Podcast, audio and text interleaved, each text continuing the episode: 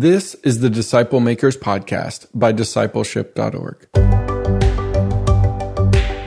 You're listening to Season 7, and every week this season we bring you content about making disciples. Discipleship.org brings together other like minded organizations, and we're all focused on making disciples. Our goal is to help you become a Jesus style disciple maker. Today's podcast features Discipleship.org partner Global Discipleship Initiative and their track at the National Forum called Turning Your Church into a Disciple Making Mission. The track relates to what can be called church culture, which is the way you naturally function as a church. Discipleship.org has a free resource on church culture to help you become a disciple making church. And you can download this for free at discipleship.org/ebooks. It's a visual introduction to the book Disciple Making Culture. Download this free resource on church culture to get practical guidance on changing the culture at your church into a church that's focused on disciple making as something you are, not just something you do. So go to discipleship.org slash ebooks and look for the disciple making culture visual introduction. The episode for today is called Intentional Leader, the Driver, featuring Greg Ogden and Ralph Rittenhouse. Take a listen. How are we doing this morning? Feel refreshed in the new day. So, uh, full day yesterday. So, just a quick inter- introduction here of I'm Greg Ogden, my partner Ralph Rittenhouse. We won't take a whole lot of time giving you our bios. You can see that maybe on the second page of your outline. Uh, just a, uh, a few housekeeping details as we get started. You would all have a information card on your seats there, and uh, we'd love to capture the information if you'd like to be in, in, touch with us, or we can be in touch with you to kind of keep you updated on what's going on in our ministry. You can see some options of what way you can stay connected. Um, the discipleship intensive has to do with this particular brochure, which you can get at the table back there, which is a, a one day workshop event uh, that we can offer in churches in our regions. Uh, like a nine to three, you know, kind of event on a Saturday. Gives you kind of the basic outline of what we would cover and that, and how who to contact uh, for that. So that will be available. And then you see uh, also it says online cohort, and I, gosh, I guess I don't have any of those. You have any cohort forms back there, Regan? But uh, we have uh, we started an online training for people who want to move their churches into becoming disciple making missions. So that's why it's called Turning Your Church into a Disciple Making Mission. We meet once a month online. Uh, curriculum that we have laid out, it's over a two year process because it takes that long to get started on a change process within within your churches. So if that's at all of interest and you'd like further information about that, please check that box uh, on that information form that's there. So um, Today, uh, you have a complete outline of our entire sessions because we've structured these to kind of be consecutive. Uh, so that one builds upon another. It gives you a picture of the whole process of what a successful disciple making journey looks like. We are on page eight on the outline uh, today. And uh, so if you could turn to that. And let me just give you a quick overview of where, what we have done so far uh, in our picture here that you see on the screen. So, this is what we have been building towards, and this is where we started. What's a successful disciple making journey look like? What's a church look like that makes disciples who make disciples? And so we began with a picture of the Camarillo Community Church, with Pastor Ralph uh, shared with us the journey of that church uh, over a five year period of committing themselves to reproducing small groups that we call micro groups or quads. Uh, and over that period of time, uh, those little units that meet for a year, a year and a quarter, uh, around this discipleship curriculum that we propose is the discipleship essentials content, 25 lessons. And uh, the people in those groups are then, during that time, equipped to lead their own groups. So, over a period of time, what happened at Camarillo Community Church, they went from zero discipleship groups and five years to about 130 to 150 discipleship groups. And it really took over the identity of the church. So, we talk about this as an organic revolution from within. Uh, so it's a quiet movement. Uh, first couple of years, you don't even announce anything to the congregation. You don't get up in front of the church and say, sign up for a discipleship group. Because the whole idea is that people are invited in uh, to those groups. Uh, personal invitation uh, is at the core of that. So we'll, we'll go into that in some detail in this session in terms of the role of the leader uh, in this. So that's the successful journey. We spent two sessions on this first one. So, uh, a successful journey, you need a vehicle. You need some means of transportation, right? So we just have the image of the car here. And uh, we looked at two things under that. One was the environment of a, of a microgroup, but uh, went back to the foundations, Jesus' model of relational disciple making. And we ask the very profound question with the model that is very clearly there in Scripture of how you make disciples, why don't we follow it? You know? And we, there's lots of reasons for that. You know, it gets washed out in the traditional understanding of what the role of pastoral ministry is uh, that has been passed on through eons through Christian Christendom.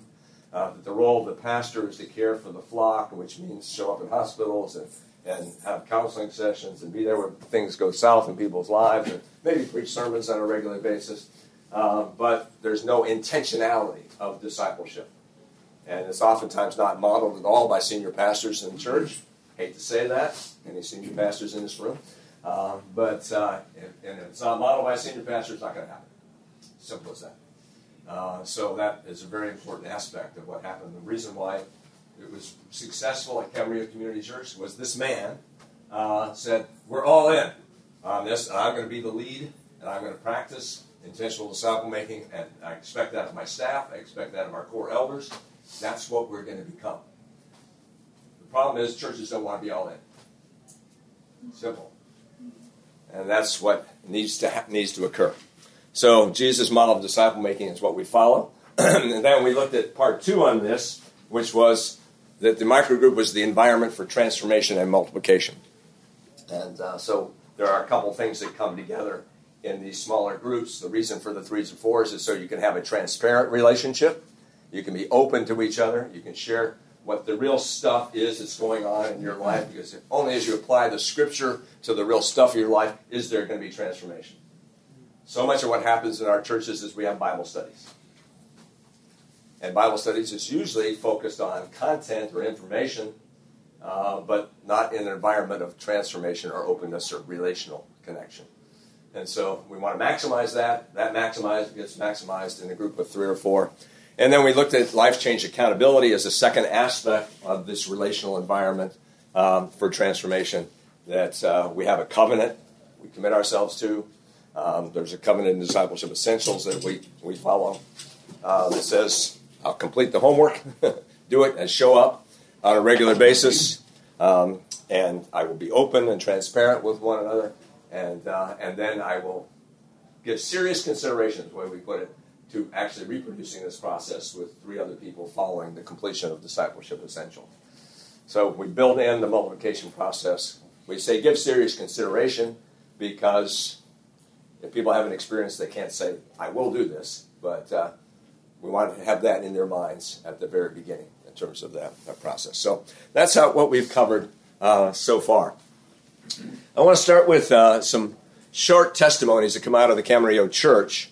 And I want you to listen for certain things as you're listening to these testimonies. And then we'll discuss them on the other end. but you'll be introduced to Sean, Leslie, and John. Uh, and they will share a little bit about how they got into a microgroup. So you might want to listen for that. Secondly, uh, what misgivings did they have when they considered or started uh, into the, the, group life? They'll, they'll talk about their hesitations uh, in this. Uh, then, what ultimate benefits did they derive from this experience? And then finally, becoming a leader of your own group is a big step. What allowed them to cross the line into leadership? To take that, uh, own that responsibility, and then disciple others. So listen for those those testimonies uh, as we get started. I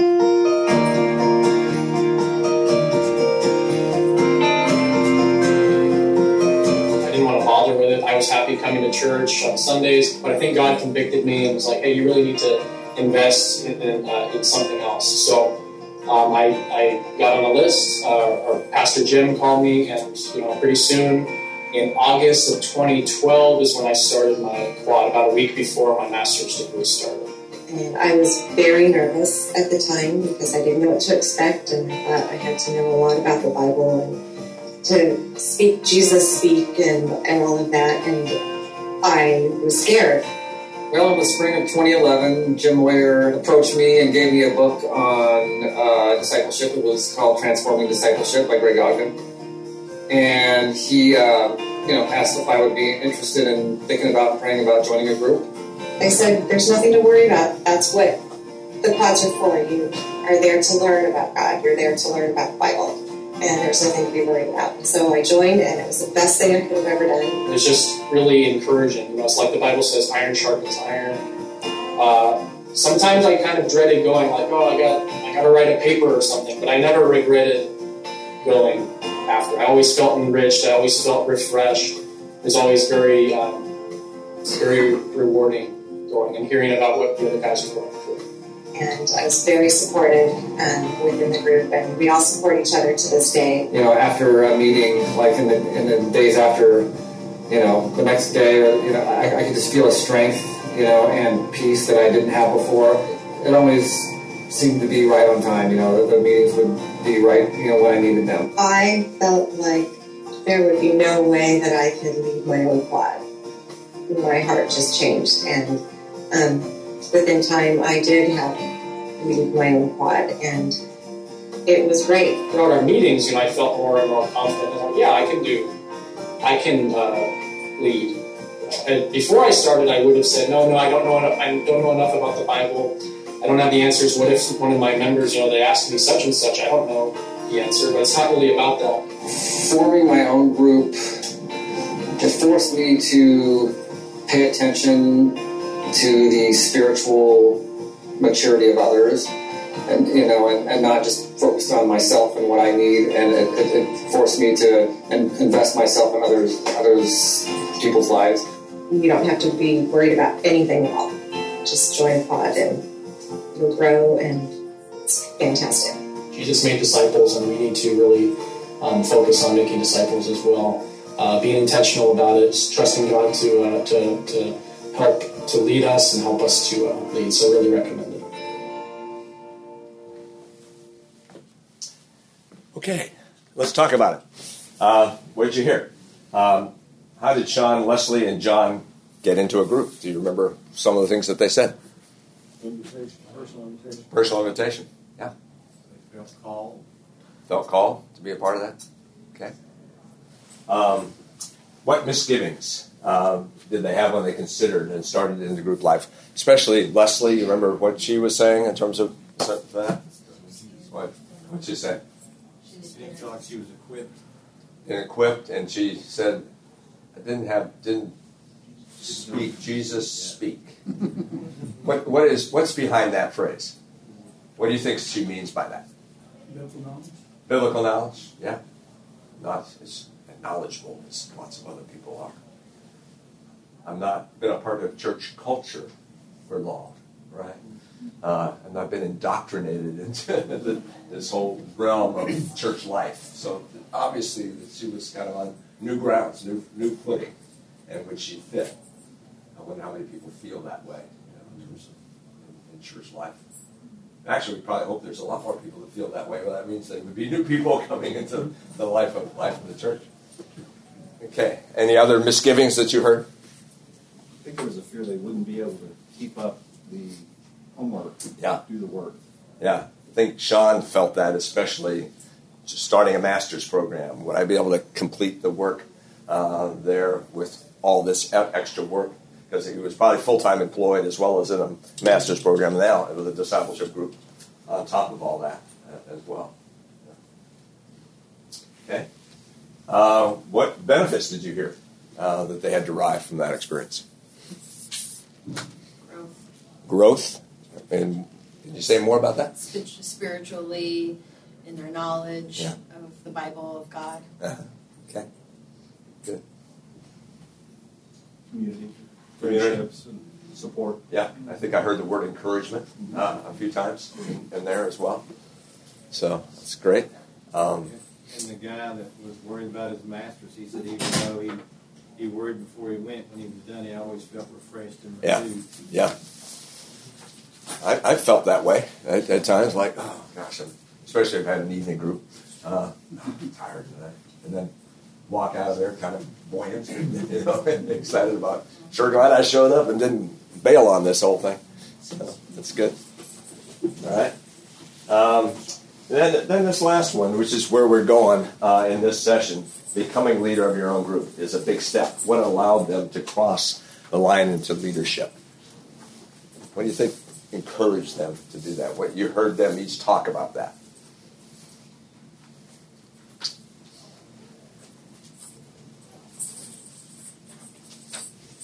Once they got involved, like they progressed. Yeah. They realized, you know, they gained that confidence. Okay.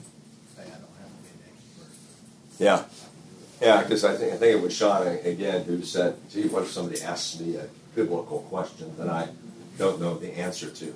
And that's got to be a very common uh, concern on the hearts of laypersons uh, that have not had the formal training, you know, that some of us have been privileged to have. You know? So that's got to be in the back of people's minds. I've oftentimes felt for men in particular that. Uh, the, the same men that I saw so competent in their business life feel somewhat incompetent in church life.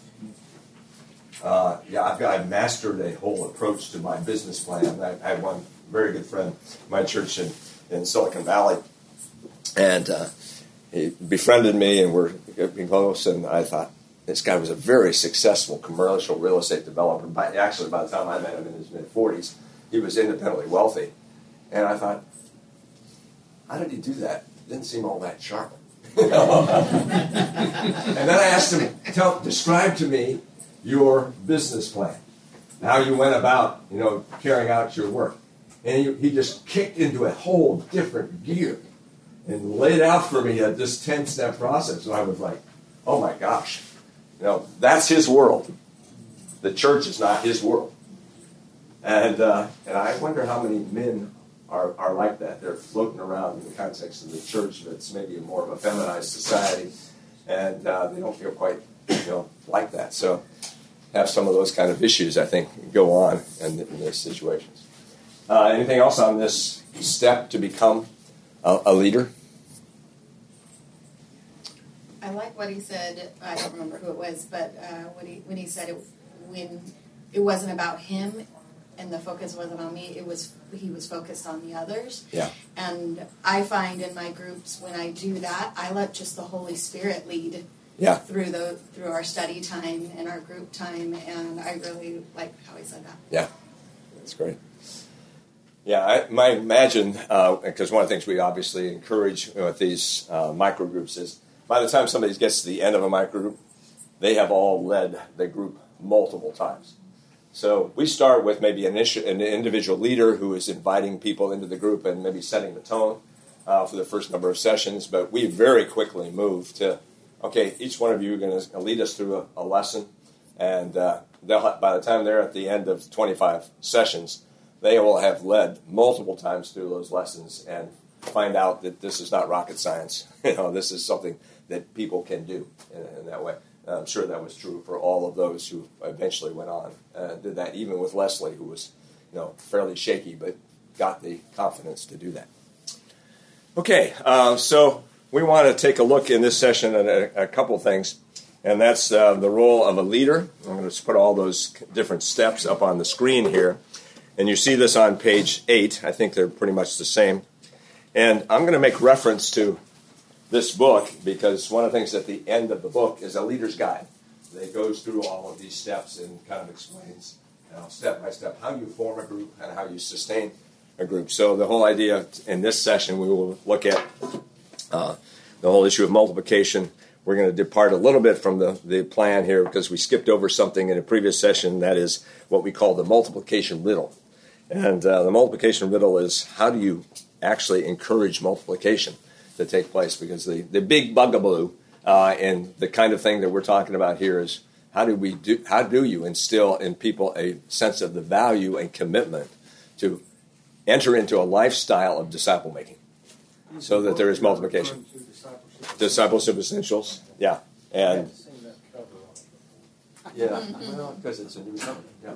Yeah. This was re-released uh, in uh, January this year with this with this cover substantially the same content for those. How many of you have been exposed to Discipleship Essentials already? So, uh, is this a newcomer for most of you? Yeah. So, uh, it was approximately the 20th anniversary of the book. And so InterVarsity said, uh, well, let's, let's do a value add. What do you want to add to it? And I said, well, a leader's guide would be a good idea. Uh, something I should have written 20 years ago. so added that to it. I really I think it's a helpful uh, process and gives you this similar kind of images uh, here.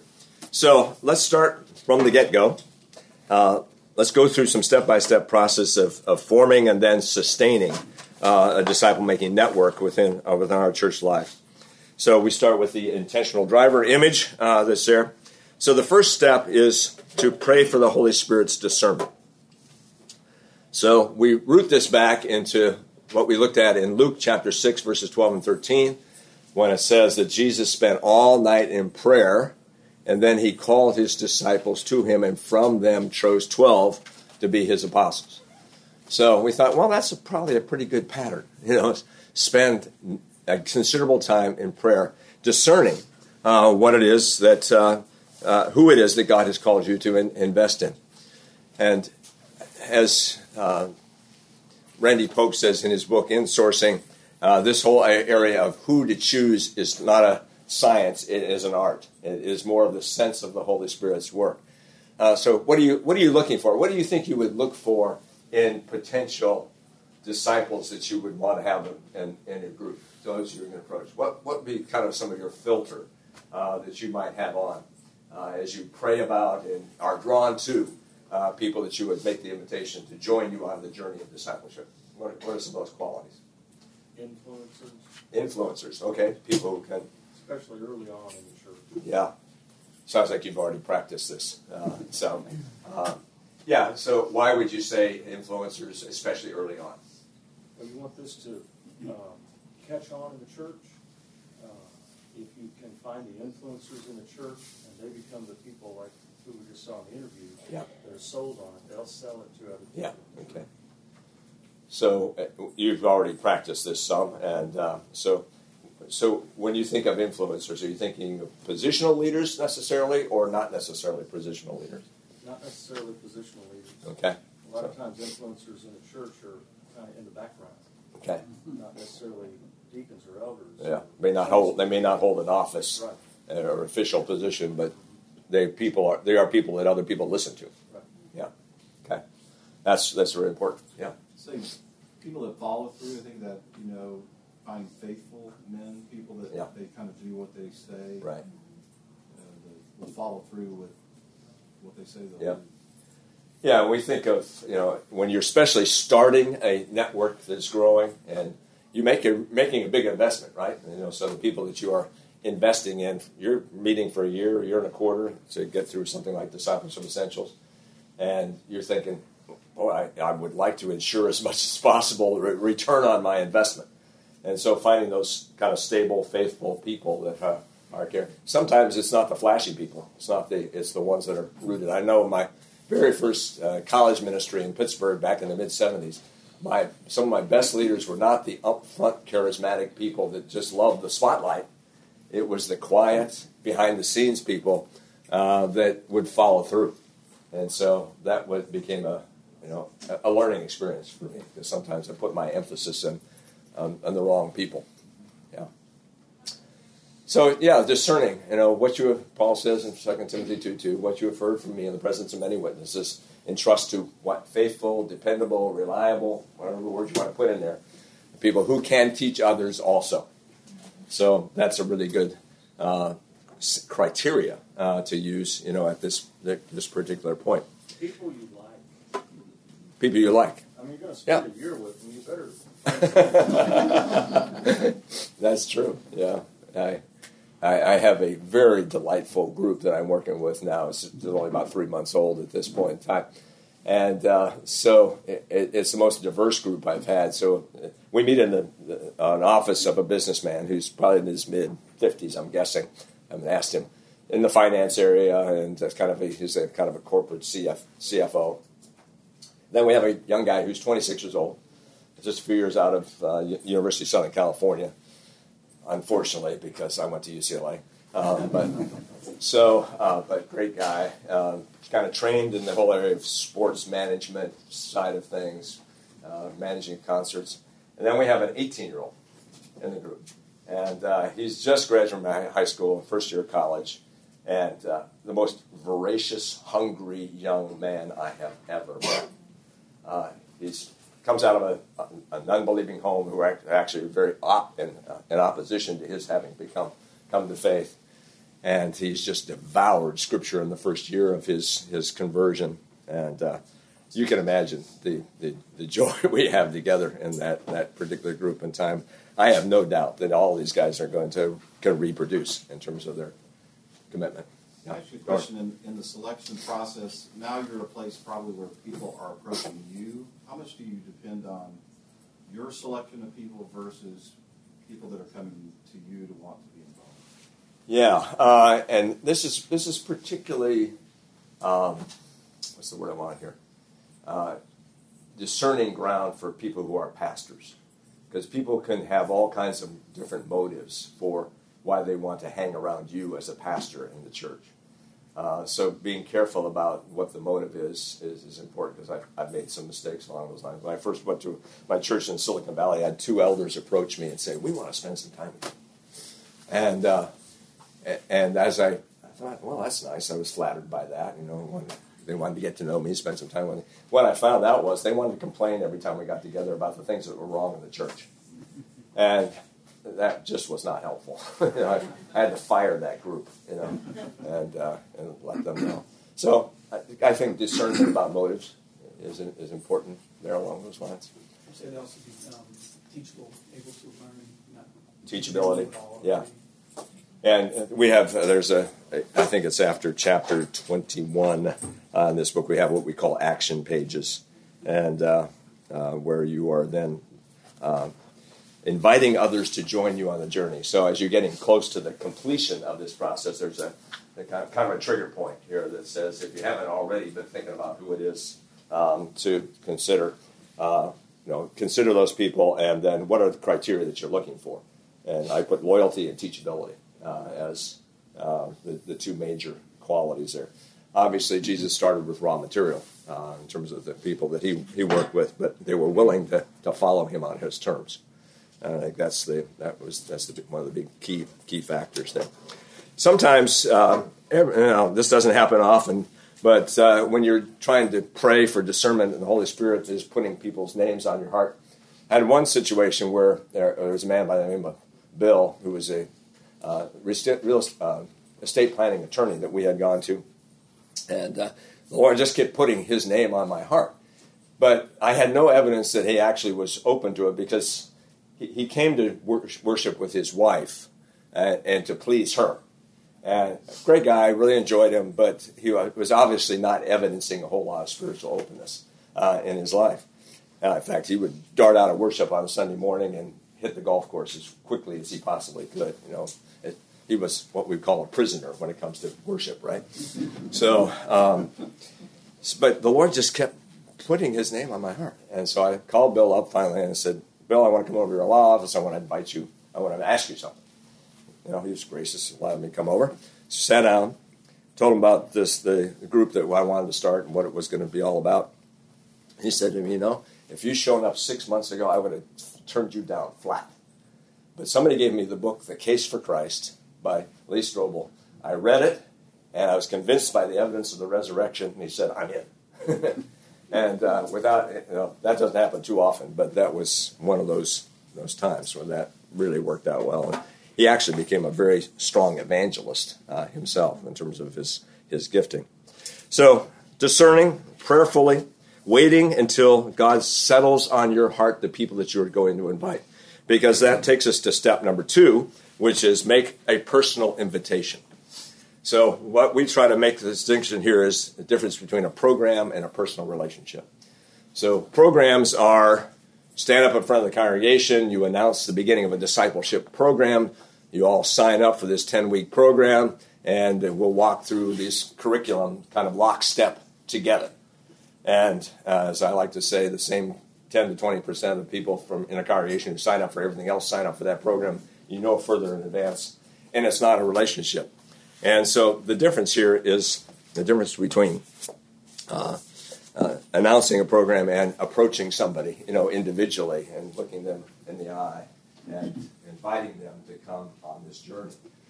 So uh, you ask people to, you know, spend time. So uh, in my book, uh, Transforming Discipleship, I try to even give you a little bit of a, a script uh, here as to, oops, where I lost the page.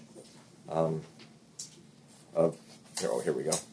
Of what you could a- actually say to somebody, you know, so in case you were need, needing some words. And it goes something like this uh, I've been praying about something I would like to ask you to consider. Uh, I'm putting together a new group whose express purpose is to help each of us become better followers of Christ.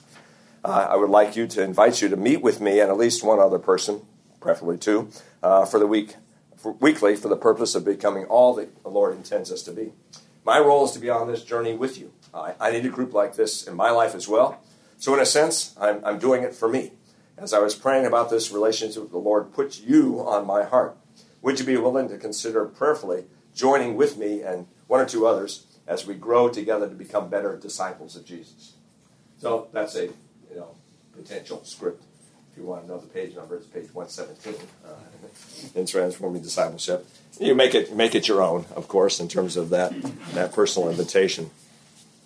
Uh, I want to read one other other thing here too, because I like the spirit of uh, this particular woman's invitation. Now, this was an email that uh, she sent out to a number of people, um, but it, I think it captures kind of the feel of the intentional relationship. Uh, she says, "Dear friends, I'm reaching out looking for a group of ladies who would like to be in an accountability group with me. Uh, what are we going to be accountable for? For daily spiritual practices and looking to live like Jesus every day." This isn't a coffee or gossip group or even a Bible study group. I, I don't have a special book to read. I don't know what's wrong with her, but uh, uh, just a strong desire to know and follow Jesus better and to have some ladies I can discuss this journey with. People I can trust with the big things, and mostly my dreams and my failures. A place filled with love and trust, not comparison or judgment. I'm stuck right now spiritually, and maybe you are too. So if you're looking to go deeper with God and in relationship to others, I hope you will consider joining me. Yes, it's one more thing to do each week, but oh, how it could change the hundred other things you have to do. Isn't that good? Yes, it's one more thing to do, but oh, how it could change the other hundred things that you have to do. We were talking in a previous session about you know, the ordering of priority. Oftentimes, pastors will say to, to, to us, and we're asking them to consider this discipleship group. Oh, I'm too busy. You know, how, how can I add that? Uh, to the to my list, and usually that means how can I put this as number 18 on the list of 17 other things I have to do. And we're saying no, it's not number 18. It's number one. Change your order of your list. you know, is the is the idea. I think that's what she's saying here too. Make making God a priority truly is what I'm looking for. If that's what I, that's what I need. If you need that too, let me know. So it's more the spirit of what I think she captured here that I wanted to, to, to help help you with there. So make a personal invitation. Approach somebody individually. Invite them to join you on that journey. Share with them what's involved uh, in, in, the, in the decision. So you need to be upfront uh, about this. So I usually sit down, if we're using something like Discipleship Essentials, sit down with them with the curriculum. Uh, look at the table of contents. Look at the format of the lessons uh, so that they know what is required of them in terms of the weekly preparation. This is not going to be, you know, a surprise. Um, we usually estimate that uh, you get through about a half a lesson a week. Uh, so each lesson has four parts. So if you get to two parts of the of the four part, um, that's good uh, because you're you're engaging with each other personally. You're sharing your own life stories as well as engaging content. Uh, so you're looking at that. You're looking at the four parts of a lesson. If you're using discipleship essentials, um, you let them know that it take approximately you know one to two hours per week at least in terms of preparation depending on how long it takes you to memorize something. so that's probably the big variable. That's the big pushback we get. You want me to memorize scripture? I can't memorize. I'm too old. Uh, you know, or those kinds of things. Uh, one fellow that uh, it was mid 60s, I think, when we started, and he was just having a heck of a time memorizing scripture. And one morning, he was just in tears in our group because I just can't get this. I had my wife quiz me on it over and over again. Everything inside of me said, give this guy a pass. You know, his tears were kind of overwhelming. And fortunately, I didn't say that. I said, Mick, you know, just keep at it. Just keep at it. And it, it was so good for him that he had a breakthrough in terms of his ability to memorize and come prepared and to think that he wasn't deteriorating mentally, you know, that he could actually, you know, do that. Because we memorize other things all the time, but uh, sometimes scripture is, is harder. So share with him what's involved, uh, the amount of time um, that's there. And this is important because uh, how many of us live, live, live busy lives? yeah, is your, are your days full? and so you're asking somebody to show up for an hour and a half a week, 90 minutes time commitment. You're asking people to spend the time c- completing the material. So you're up to at least three plus hours, extra hours a week that maybe that you had put in your schedule before. So one of the things I oftentimes ask at this time is, do you need to review your schedule and drop anything out of it so that you can make room for this? Um, so I think that's an important element uh, for people to consider uh, as they review their schedule. So you know, to make this a, a, centerpiece in your life, um, you may require some reordering uh, of your priorities. Uh, review the covenant. Uh, so that's step number four of what's involved with that. Um, there in discipleship essentials again, there is a intentional covenant that we gather around. We spent some time in the last session looking at the importance of a covenant, why covenants are, are valuable. Uh, what happens if you don't have an overt covenant, that's an explicit covenant uh, to follow, and, and the value of it, which kind of requires people to step up, evaluate their, the energy that they're they're putting into it. So I wanted to walk through the elements of a covenant. And when I usually say, because there are five points here complete the assignments, meet weekly, offer myself fully, uh, contribute to a climate of honesty, and give serious consideration to replicating this, this experience. Then I say to them, What do you think you're committing yourself to by committing by this covenant? I don't want them to just read that and say, Yes, I'll do it. I want them to articulate what they think they are committing themselves to uh, when they hear themselves. And then when we get together for our first time, we go back through the covenant. Uh, we uh, again, I ask them, you know, the questions uh, like, uh, you know, what do you think you're being asked to do? Uh, could you put in your own words what the covenant is expecting to you? What expectations does this create for you? Those kinds of things. And then we have our signing ceremony, you know, of signing the covenant and putting a date on it. Uh, and also included in this material is after lesson 8 and lesson 16 is an opportunity to review and renew the covenant. So you're going back to it uh, and you're asking yourself explicit questions like, how am I doing? Am I completing? Am I, you know, how would I rate myself on each of the five elements on the covenant? Am I on a scale of one to five, five being I'm doing a bang up job and five being I'm not doing very well? Uh, evaluate yourself. Uh, we don't ask people to evaluate others. We evaluate ourselves and then share that with, with each other. Um, so, what have been the benefits for you during this period of time? You know, let's celebrate what God has done uh, during this time, and then, second, then what disappointments have there been for you in relationship to your expectations? And that's an opportunity where people do have some um, some disappointments. We can say, well, let's let's revise the covenant. Let's is there something that we need to do uh, here to to change our commitment level to each other.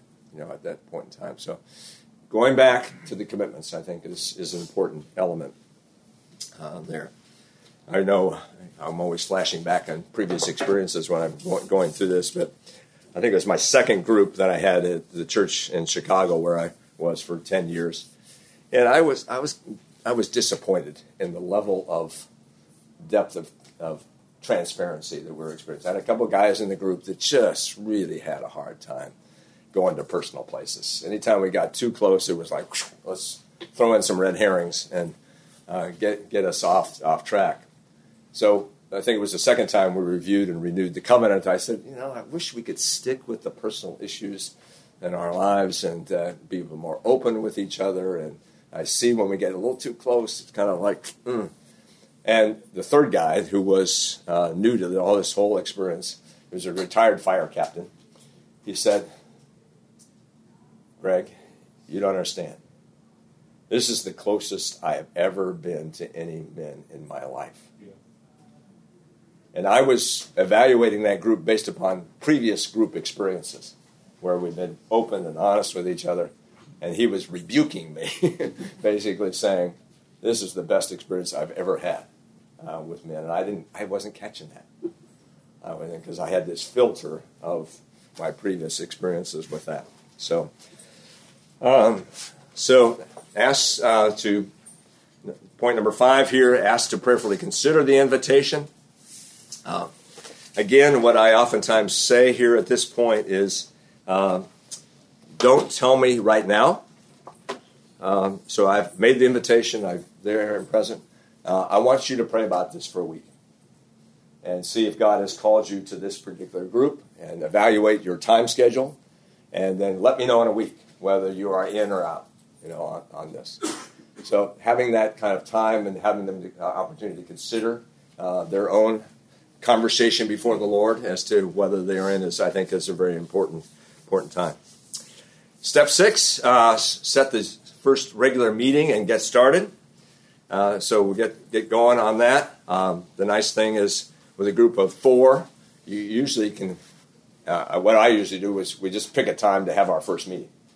Uh, let's just see if we can get together, and then from that first meeting, let's find out what the regular time is. Uh, we will we will get together. Usually, there's some seam in the schedule that works for everybody uh, that you can figure out, and that's the nice thing about a small small small group, a micro group is that it usually can fit that into your, your schedule. So just set initial meetings, all get together, uh, guide the participants through the through the initial sessions. Uh, as the one who would be calling the group together, I would kind of set um, the set the the pattern there uh, of both how we do some of the personal sharing time uh, in the leader's guide that you have in Discipleship Essentials. It gives you some suggestions of how how to get started uh, because what happens usually at the beginning of a group if people don't know each other all that well is there's some some anxiety about this experience. Will I like these people? You know, am I want to spend a year with these folks? And I want to do something right away that gets us into kind of some personal sharing about our own story. So uh, there's, like I said, some suggestions of the kind of things that you can share together. If all the members are married, I usually have them share. Tell me something that was an embarrassing moment during your courtship with your wife. Um, so I've got my own stories of that, and then we laugh with each other about you know the things that happen. And laughter reduces anxiety quickly, and you're starting to enjoy each other in terms of these common common issues and other, other things that you can do. The first few groups, few sessions, I have them take 10, 15, 20 minutes a person to give us the faith journey. You know, tell us the arc of your your of your following Christ. When were you closest to God? When were you furthest away from God? Who was influential in your shaping of your understanding of, of your faith? Um, where do you feel your needs are now in terms of where you need to grow? Uh, what what attracted you to be a part of a group like this? Share those kinds of things right up front, and uh, it begins to create the relational glue uh, that holds you together, you know, in, in that fashion. So, um, model transparency. So it's been obvious, often said that the groups will uh, be as vulnerable and open as the leader. So, to the extent that you're willing uh, to share some of your own areas that you need to grow in, um, the better. I think with that, um, one of the areas in my life that has had been a, and still continues to be at times, um, a major um, challenge for me is I I had a lot of area a lot of tr- trouble with fear and anxiety in my life, and so in terms of my growth in the faith, um, the thing that stopped me in my mid adult years was just this sense that this world is unsafe. Uh, that I would have be overwhelmed at times with, with fear and anxiety. And take my back to a period of that time when I had to go and find help you know, for this in my life, and there was a major impediment to me of understanding that I was really a beloved child of God. It was the blockage that, that I had in my life. And then I do stuff that's more current as well, because we have areas of whether it's challenges with our own home relationships or whatever it may be, that we are, are open and honest about those in our life. And then finally, uh, on this list is hold up the model of uh, or the value of multiplication. So, uh, what we're trying to hopefully see happen in these groups is that people own this sense of I'm uh, being discipled to make disciples and enter that for a lifetime. And this, I think, is the biggest challenge that we have, is getting people not only just to reproduce for one time, um, that's sometimes a challenge, uh, but to adopt a lifestyle of discipleship, disciple making, I should say, uh, there.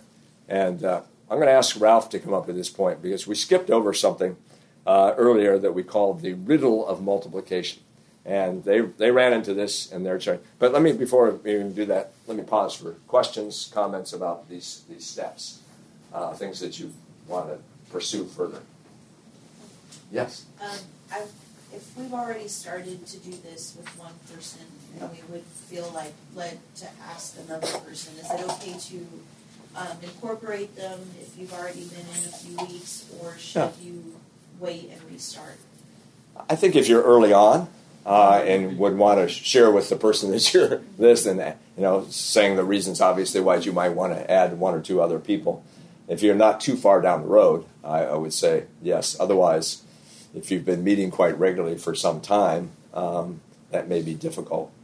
Uh, uh, so unless the person uh, depends what you've been doing with that individual, and maybe if you're moving to a more structured approach to things, then it would be appropriate to make a shift and say, let's add add somebody at, at that point in time. So, how long have you been meeting with this individual? Um, we've been meeting probably for a few months, but we've, we've gotten we haven't gotten too far in the lessons because life happens and we Yeah. talk about our life. So Okay. I felt led to ask someone else, and they know each other, so I don't think it would be a Oh, okay. big deal. Yeah, well, that would be Um, but I just wanted to see what your perspective was. If it's if it's building, if those are building, if it's detrimental to have them kind of jump in.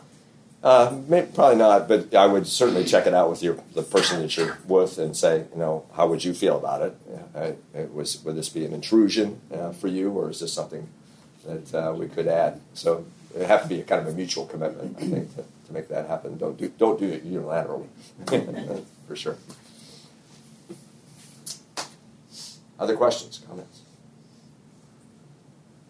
Never quite sure whether the silence is. I've been so perfectly clear there's no thing further to ask. Okay. When you, Uh, when you yeah. get to the point of asking your group to multiply, having them pray about Yeah. do you end your group at that point and say, we are no longer going to meet? Uh, that's a good good question. Maybe Ralph will even follow up with that. Uh, maybe a good transition uh, for you in terms of, but we generally, and it really varies from group to group in a sense of what the frequency is of follow up. And oftentimes we will, the groups will request, can we check in on a monthly basis? Can we meet quarterly uh, to really have something so special going here with, uh, with that? And those are, you know, I, I talk about them as competing values. Once you've had an experience of closeness and covenant and, and shared life, and sometimes this is the first time for many that they've had, had this kind of depth of relationship. Obviously, you don't want to lose that. And, uh, and yet, at the same time, they're saying, oh, we're going to break up and go find other people. So there's the value of community, there's the value of multiplication, reaching out, going beyond yourself, and they feel like they clash uh, with each other. And in some ways, they do uh, with that. But so to preserve kind of that multiplication focus, we say, yeah, there's a shelf life, but there's also ways to say, yes, we've had a special relationship. Let's continue to nurture that as well. So, Ralph, should we? Oh, we gonna do the multiplication? Yeah. Okay, I'll, I'll find go back to the. So jump right in. Okay, there we go. Multiple re- reproduction middle is on the screen. We call this the secret sauce. how to make how to make them multiply. Uh, a lot of people talk about reproduction and multiplying and replicating, and uh, I've read most of the books that talk about it, and I still find that they they fall a little short on making it happen. as far as my experience is concerned, and that was the thing that really intrigued me when I first read Transforming Discipleship by Greg Ogden. Um, I he's he's talking about the replication, and I could see it. And if, have you seen the multiplication chart? Anybody seen? He has it in the he has it in his books. He does this multiplication chart in the uh, chapter one, the end of chapter one. Uh, there's this chart where he he takes out the he shows you what multiplication does. You know, if you're if you're if you're a zealous evangelist and you lead one person to Christ every day for a year, how many people would you lead to Christ in a year?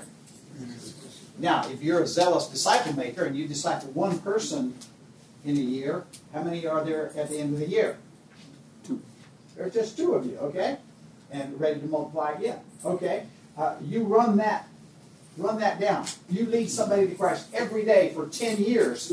Well, at the end of 10 years, you've got 3,650 new converts. That's a good sized church. You're, you're, doing great, okay? Most have uh, fallen away. Yeah, yeah. and here, but but the discipler now, he's got a thousand twenty-four disciples, just one a year.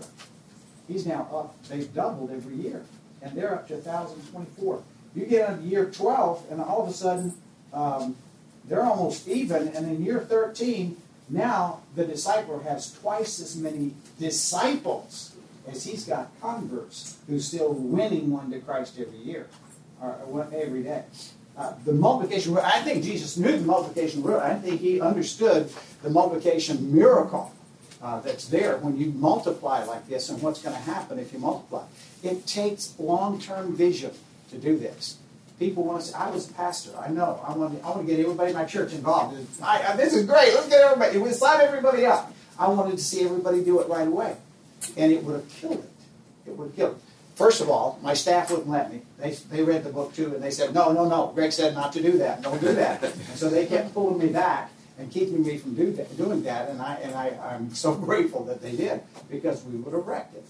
Um, you can't do it. You can't rush this. You can't microwave it. It's something the Holy Spirit does. He does it in His timing. He grows it His way. But the long-term results are far greater than the short short distance. So, um, multiplication riddle.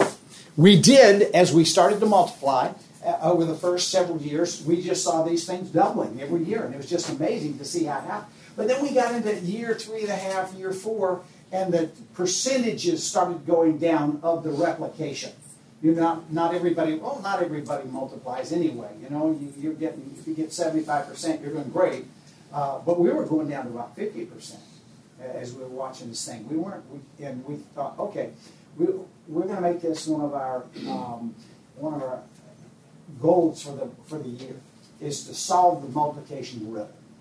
And so we did. We, we started to study it. We took it apart. What's causing it? What's causing the problems? And how do we solve these? So this is what I have here. And I want to share some of these things with you. What are the barriers uh, to multiplication or reproduction? Uh, some people are just relationally challenged, right? they, they can't make friends anyway. And so they don't have three friends. Now, you, this thing is based on your having an ability to invite somebody into your group. Some people they can't get the first words out of their mouth. They just stuck. They won't happen. Um, what do you do with the relationally challenged? Ideas? We're not looking at the answers over here. what are some ideas that you think might work with a relationally challenged person?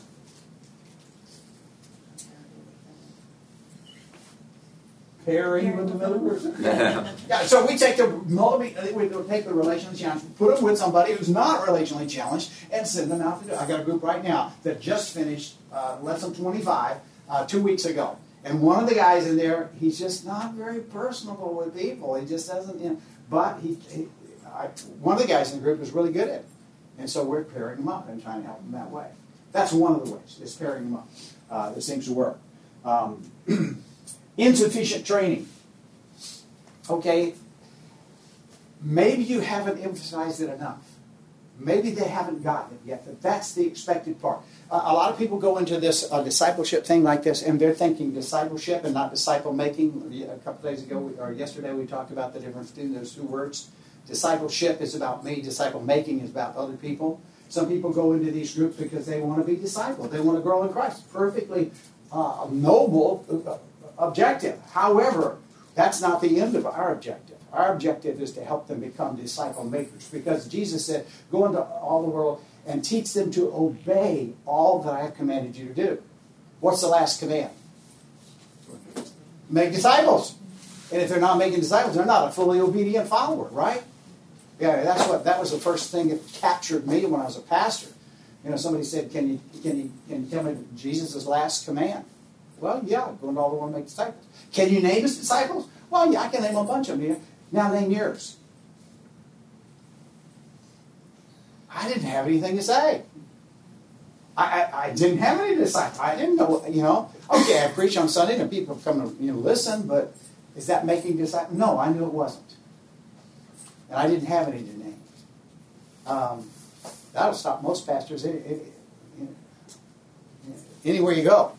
Um, so, insufficient training. You, you've got to help them understand from the very beginning this is what, you, what, what we're about. We're training them to do this. And yeah, it may be difficult for some, but for some of them it's not. How many of you think you could lead a discipleship group right now? Raise your hand. How many think that you know people in your church or your sphere of influence who would probably not be able to raise their hand? You know some people like that would be you know, able to, yeah. Um, I usually say, can you can you repeat after me? What did you get for question three? You can lead a group. You can ask that question. What did you get for you know? That's that's what we're asking to do. The Holy Spirit's doing the work. He's doing the transformation. He's teaching the. It, our, our part is just to create this environment and say, "What'd you get for question three? Or what'd you get? What'd you get?" You can handle it, and that's what you help them do. And so that's a part of the training. You walk alongside them. You help them understand uh, what's it, what's involved. Lack of vision is another part, and that's I love that uh, chart for that reason. You cast the vision for what multiplication will be.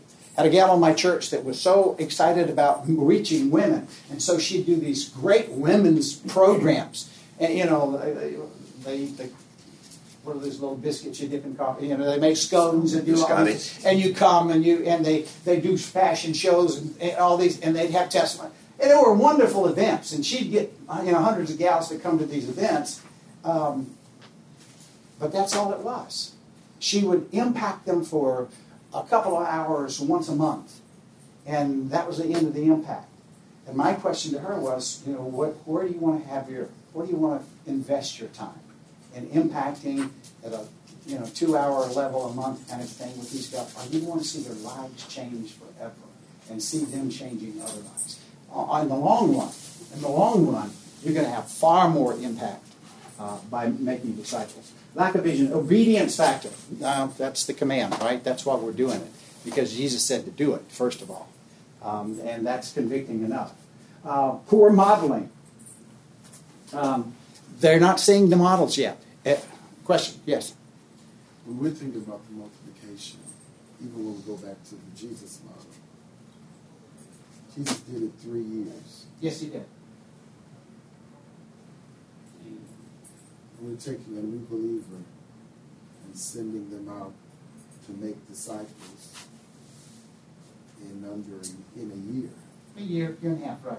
Year, year and a half. Okay. What is what have you had any training? Have you had any training? Okay. okay, the question is, the microphone here. The question is, uh, how long does it really take to disciple people? Can you do it in a year, a year and a half, or does it take longer than that? Jesus took three and a half years with his guys. Okay, and I think that's a very valid question.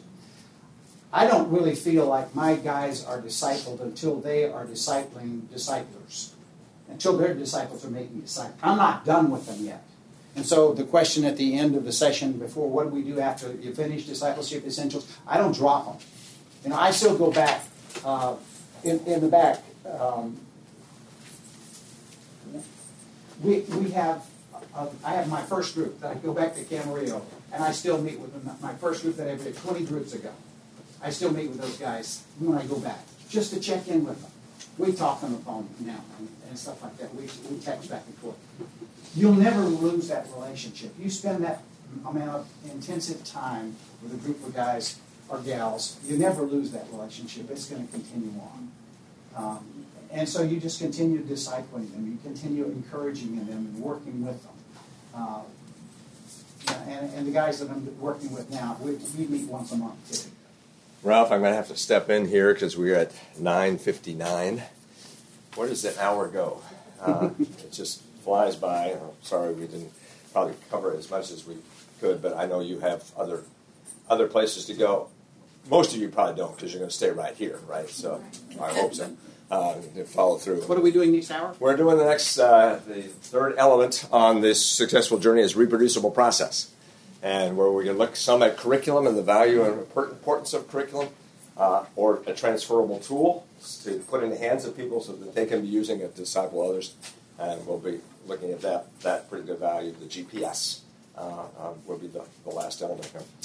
You have these cards, Regan, Claudia. Uh, come up and collect these cards if you would, please, uh, in the back there. Thank you. Uh, we'd love to have you fill these out and let us know of any ways that we can be of help to you. Um, that would be terrific. Um, Regan, do we have any cohort descriptions back there? So, anybody who would like a description of our, our cohort, online training, a two year process, uh, be delighted to share that with you. And uh, so, feel free to get that from Regan. But to pass your cards to to Claudia there. Um, just want to thank you for coming to this session, and I hope we will stay for the rest. Um, maybe we'll even pick up right where we left off here if you're still still around, and uh, catch capture some of the stuff. Uh, feels like we're trying to put you know five pounds into a two pound bag, but uh, you know sometimes to cover, cover all the content. But hopefully, this has been uh, of help to you as you are thinking about your own processes were there. So, uh, let me just close this in prayer, and then uh, we'll see. We'll have about a 15 minute gap between when we start for the next session. Lord God, I thank you for uh, all the people represented here in this room, um, all the people who are in this room, and, and, the ministries that they represent, the influence that, that they have. I just pray your empowerment upon them. May your Holy Spirit use each person here uh, to fulfill your great commission of making disciples who make disciples. And uh, to the extent that what we have done here today and throughout these sessions has uh, been beneficial and empowering, we ask that you will use it for your glory. In Jesus' name, amen. Thanks for listening to this episode. Make sure to check out and download for free the visual primer for the book Disciple Making Culture. You can download this at discipleship.org/ebooks. Until next time.